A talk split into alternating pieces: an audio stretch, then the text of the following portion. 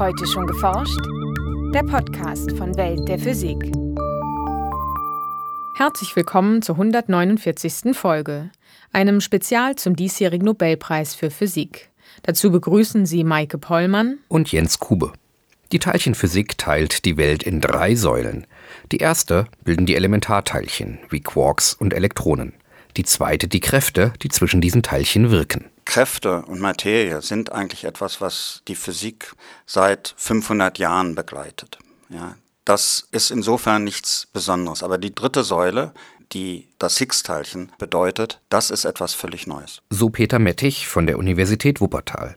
Vor gut fünfzig Jahren sagten François Englert, Peter Higgs und einige andere dieses völlig neue Prinzip, den Higgs-Mechanismus, vorher.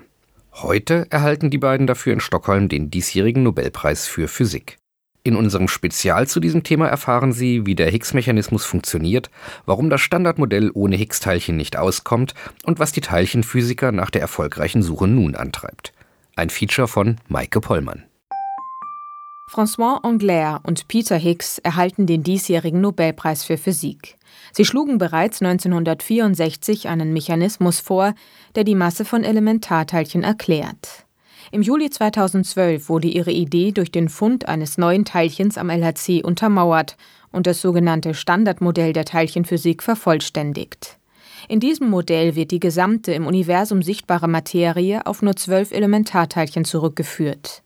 Diese bilden die erste Säule des Standardmodells. Die andere Säule ist, dass es drei Kräfte gibt, nämlich die elektromagnetische Kraft, die starke Kraft und die schwache Kraft. Und diese Kräfte werden in unserem Bild übertragen durch Teilchen wieder. Das heißt, wir haben also sowohl Teilchen in der Materie als auch Teilchen in den Kräften.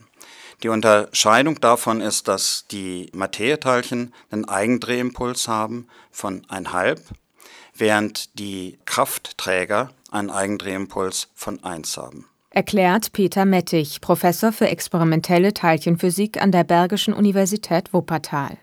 Im Lauf der vergangenen Jahrzehnte konnten Physiker alle Materieteilchen des Standardmodells sowie ihre Wechselwirkungen in Teilchenbeschleunigern präzise vermessen. Doch ein wichtiger Baustein oder die dritte Säule des Modells blieb lange Zeit unentdeckt, das Higgs-Teilchen. Und damit blieb letztlich auch unklar, wie die Teilchen des Standardmodells eigentlich zu ihrer Masse kommen. Schon Newton, Galilei und Einstein haben sich mit Masse beschäftigt. Es wurde in den fünfziger Jahren, als das Standardmodell eigentlich noch gar nicht wirklich entwickelt wurde, auch die Frage gestellt, warum hat das Proton und warum hat das Neutron eine Masse und wie geht das in die Theorie rein? An diesen Punkten haben sehr viele Leute gearbeitet. Es kam dann die Überlegung auch rein, Konzepte, die in der Festkörperphysik, also insbesondere in der Supraleitung, verwendet wurden, auf die Teilchenphysik anzuwenden. Die Masse von zusammengesetzten Teilchen wie Protonen oder Neutronen konnten Physiker schließlich auf die starke Wechselwirkung zwischen ihren Bausteinen, den Quarks, zurückführen. Durch die dynamischen Prozesse im Inneren wird gemäß Einsteins berühmter Formel Energie in Masse umgewandelt. Wollte man aber die Masse der fundamentalen Teilchen erklären, schienen die bekannten Mechanismen zu versagen. Die Elementarteilchen selber haben keine innere Struktur.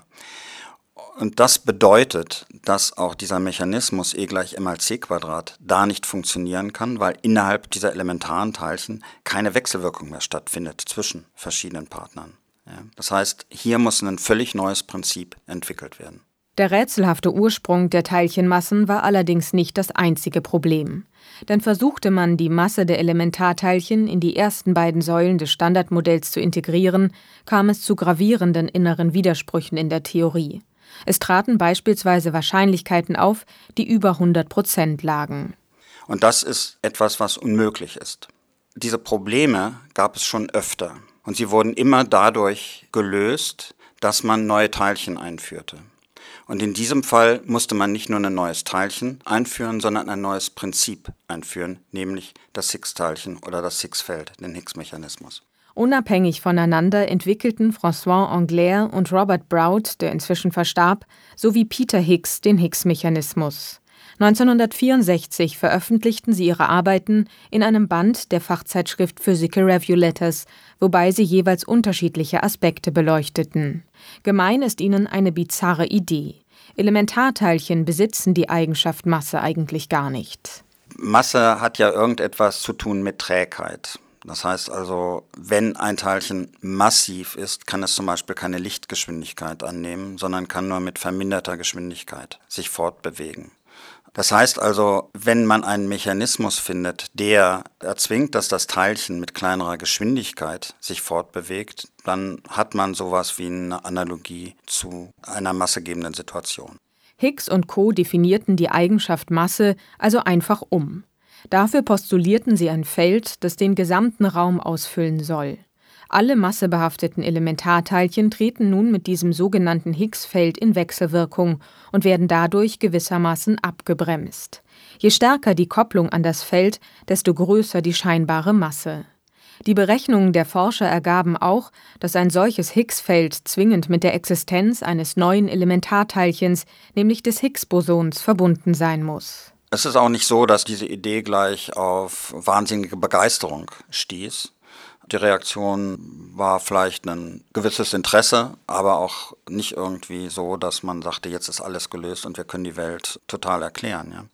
Ein wichtiger Schritt war der Beweis, dass mit dem Higgs-Teilchen und den anderen Prinzipien des Standardmodells diese Theorie, wie es heißt, renommierbar ist. Das heißt, dass sie in sich selber konsistent ist und man diese Theorie berechnen kann bis zu ja, letztlich Energien, die im Unendlichen liegen. Dass das Standardmodell mit dem Higgs-Mechanismus zu einer mathematisch konsistenten Theorie wird, sich also alle Berechnungen im Prinzip mit beliebiger Genauigkeit durchführen lassen, ohne dass es zu inneren Widersprüchen kommt, konnte erst Anfang der neunzehnhundertsiebziger Jahre bewiesen werden. Das gab der Theorie einen gewissen Vertrauensvorschuss. Zudem machte das Standardmodell genaue Vorhersagen über die Eigenschaften des Higgs-Teilchens, abgesehen von seiner Masse. Aber die Tatsache, dass wir wissen, wie es produziert wird und wie es zerfällt, das heißt, welche experimentellen Signaturen wir in einem Detektor erwarten, ermöglicht uns, eine Strategie zu entwickeln, das Higgs zu finden. Die wesentlichen Eigenschaften des Higgs sind, dass es selber mit der Masse koppelt. Das heißt also, je schwerer die Teilchen sind, die wir produzieren, desto wahrscheinlicher ist es, dass wir ein Higgs-Teilchen auch produzieren können. Erstmals ließen sich die nötigen Energien mit dem Lab-Beschleuniger, dem Vorgänger des L H C, am CERN erreichen, der neunzehnhundertneunundachtzig in Betrieb ging.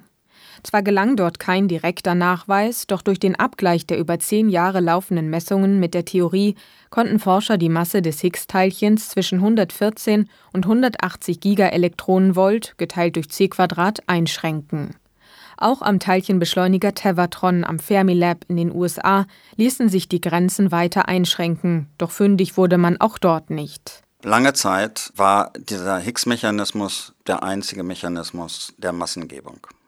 Und nachdem die ersten experimentellen Suchen nach dem Higgs gescheitert sind, gab es dann vor kurzem eigentlich, vor fünf, sechs Jahren, viele neue Theorien und John Ellis, einer der bekannten Theoretiker, hat das mal auf den Satz gebracht, Theorists get cold feet mit der Higgs-Hypothese. Also irgendwie schwante den Theoretikern, irgendwie müssen wir uns was anderes überlegen und da gab es tatsächlich viele Ansätze, einen alternativen Mechanismus oder einen modifizierten Higgs-Mechanismus äh, zu entwickeln. Zweifeln ließ die Wissenschaftler aber nicht nur die bislang erfolglose Suche. Viele verunsicherte der unübliche Wert Null für den Eigendrehimpuls des Higgs-Teilchens. Denn bisher setzten sich alle bekannten Teilchen ohne Eigendrehimpuls aus verschiedenen Teilchen zusammen, sind also keine Elementarteilchen. Zudem löst der Higgs-Mechanismus einzig und allein das Problem mit der Masse. Einige sehen ihn daher eher als eine Art Hilfskonstruktion an, um das Standardmodell an dieser Stelle zu reparieren. Und was auch ein Nachteil des Higgs-Mechanismus ist, er hat keine vorhersagende Wirkung. Wir finden mit dem Higgs-Mechanismus eine Art und Weise, wie Massen den Materieteilchen, den Quarks und den Leptonen gegeben werden kann. Aber wir wissen nicht, warum diese Leptonen diese bestimmte Masse haben. Und die Massen sind sehr, sehr unterschiedlich. vom Top-Quark, was ungefähr hundertachtzig Mal so schwer ist wie ein Proton, zu dem Elektron, was ein Zweitausendstel einer Protonmasse ist, zu den Neutrinos, die eben noch geringere Masse haben. Nichts davon wird durch den Higgs-Mechanismus erklärt. Erst am L H C ließ sich der gesamte Massebereich abdecken, in dem man das Higgs-Teilchen noch vermutete. In dem Beschleuniger werden Protonenstrahlen mit zuvor unerreichten Energien aufeinander geschossen. Am Kollisionspunkt stoßen genau genommen die Bestandteile der Protonen, also Up- sowie Down-Quarks und Gluonen, die Kraftteilchen der starken Kraft zusammen und setzen auf kleinstem Raum ihre Energie frei. Durch die Äquivalenz von Masse und Energie können auf diese Weise auch sehr massereiche Teilchen-Antiteilchen-Paare, etwa das Top-Quark und dessen Antiteilchen, entstehen und bei deren gegenseitigen Auslöschung schließlich auch das Higgs-Teilchen. Wir haben Billionen Ereignisse am L H C genommen und wir haben vielleicht zweihunderttausend Higgs-Teilchen jetzt produziert. Aber diese zweihunderttausend produzierten Higgs-Teilchen bedeutet noch nicht, dass wir diese zweihunderttausend Teilchen wirklich sehen können, sondern diese Higgs-Teilchen sind irgendwie verdeckt unter vielen, vielen anderen Prozessen, die fast so aussehen wie das Higgs-Teilchen, aber die sehr viel dominanter erzeugt werden. Deshalb konzentrieren sich die Forscher nur auf die klarsten Signaturen, also nur auf bestimmte Zerfallsprodukte des Higgs-Teilchens. Denn das Teilchen selbst existiert weniger als eine Trilliardstelsekunde, viel zu kurz, um das Teilchen direkt im Detektor zu sehen. Am vierten Juli zweitausendzwölf war es dann soweit. Am L H C verkündete man den Fund eines neuen Teilchens.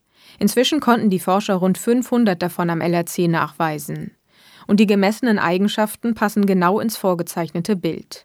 Produktionsweise, Zerfall, Eigendrehimpuls und sogar die Masse fallen so aus, wie für das Higgs-Teilchen erwartet. All dies muss allerdings mit einer Einschränkung gesagt werden, die eigentlich für alle physikalischen Aussagen gilt. Das gilt natürlich nur innerhalb der Messgenauigkeit. Und diese Messgenauigkeit ist im Augenblick, sagen wir, in der Größenordnung von zehn Prozent.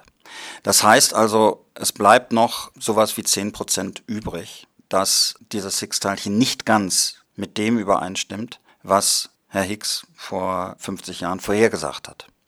Also wir können sagen, dass zu neunzig Prozent es tatsächlich übereinstimmt. Aber es kann durchaus sein, dass noch etwas anderes dazukommt. Ich glaube, was alle mittlerweile akzeptieren, ist, dass dieses Teilchen irgendwie Masse gibt.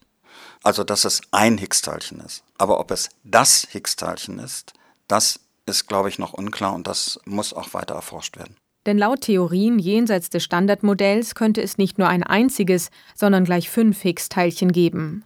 Zudem ist bisher unklar, ob der gleiche Mechanismus für beide Säulen, also für Materieteilchen und Kräfteteilchen, gilt oder ob ein zusätzlicher Mechanismus eingeführt werden muss.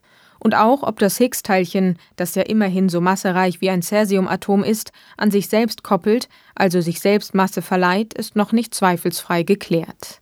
Um diese und andere Fragen beantworten zu können, möchte man die Eigenschaften des Higgs-Teilchens viel genauer vermessen. So planen die Forscher am L H C noch einmal ein Vielfaches der bisher gesammelten Daten zu produzieren, und zwar mit verbesserten Detektoren und verfeinerten Analysemethoden. Aber auch über neue Beschleuniger denken Teilchenphysiker bereits nach. Ideal wäre natürlich, einen sehr reinen Prozess zu haben und der würde zum Beispiel durch einen International Linear Collider gegeben werden, in dem zwei Elektronenstrahlen oder ein Elektron-Positronenstrahl aufeinander geschossen werden, die dann keine weiteren Teilchen produzieren, außer zum Beispiel das Z null, was dann an das Higgs-Teilchen koppelt. Und damit hätten wir eine sehr klare Signatur für das Higgs-Teilchen und könnten viele Untersuchungen durchführen und sehr präzise zum Beispiel die Masse vermessen, auch die Zerfallsraten und so weiter. Ein solcher Linearbeschleuniger wird derzeit für Japan geplant. Antworten auf die vielen Fragen rund um das Higgs dürften noch Jahre, wenn nicht sogar Jahrzehnte auf sich warten lassen. Genug Zeit, um auch das Standardmodell noch einmal zu überdenken, denn trotz der Erfolge gibt es auch hier noch offene Punkte. Die eine Sache ist, dass das Standardmodell immerhin sowas wie siebenundzwanzig freie Parameter hat. Ja, also Parameter, die gemessen werden müssen und reingesteckt werden müssen in dieses Standardmodell, um dann die Rechnung durchzuführen, die nicht aus der Theorie selber folgen. Ja. Und es ist nicht nur die Anzahl dieser freien Parameter, die uns stört, sondern diese Parameter haben eine offensichtliche Struktur. aber diese Struktur können wir nicht erklären. Also zum Beispiel die Massen, ja, oder wir haben auch verschiedene Stärken der Wechselwirkungen. Die Wechselwirkungen beruhen auf den gleichen Prinzipien, aber die Stärken sind abhängig von der Energie und treffen sich irgendwann mal. Ja, sie werden also gleich stark. Das heißt, es riecht danach, dass wir eigentlich nur eine Kraft haben, die sich dann aufspaltet in drei Kräfte. Vielleicht gibt es also eine ökonomischere Theorie mit weniger Strukturen und weniger Parametern. Zudem versagt das Standardmodell, sobald die Gravitation, die nicht Teil des Modells ist, ins Spiel kommt. Dadurch müssen interne Korrekturen in der Theorie vorgenommen werden. Das Standardmodell bleibt dadurch zwar konsistent, ist aber weit entfernt von einer einfachen ästhetischen Theorie. Der andere Punkt ist, dass es auch außerhalb unserer beschleunigerorientierten Physik Hinweise gibt darauf, dass es neue Phänomene gibt. Sprich die dunkle Materie. Es scheint so, dass unser ganzes Universum zum großen Teil aus dunklem Stoff besteht. Einerseits dunkler Materie, andererseits dunkler Energie. Und das, worum es im Standardmodell geht, eigentlich nur fünf Prozent des gesamten Energiehaushalts des Universums gibt. Das ist natürlich auch etwas, was wir nicht haben wollen, sondern wo wir eine Erklärung haben wollen, wie diese hundert Prozent wirklich aussehen und wie sie zusammenhängen mit dem, was wir wissen. Das heißt, wir gehen davon aus, dass das Standardmodell erweitert werden muss und eingebaut werden muss in eine größere Theorie. Auch wenn es zweifelsohne noch jede Menge zu tun gibt, die Vorhersage und schließlich der Fund des Higgs-Teilchens stellen einen Meilenstein in der Teilchenphysik dar. So sah es auch das Nobelpreiskomitee, das in seiner Begründung zur Preisvergabe an Higgs und Englert auch ausdrücklich den Einsatz der vielen tausend Experimentatoren am CERN würdigte. Und wenn Sie die Preisverleihung und das anschließende Nobelbankett live verfolgen möchten, empfehlen wir den Webcast aus Stockholm. Heute, am zehnten Dezember, ab sechzehn Uhr zwanzig auf der Internetseite der Nobelpreisorganisation w w w punkt nobelpreis punkt org. Das war's für heute. Bleiben Sie wissenschaftlich und laden Sie uns auch nächstes Mal wieder herunter. Welt der Physik wird Ihnen präsentiert vom Bundesministerium für Bildung und Forschung und der Deutschen Physikalischen Gesellschaft.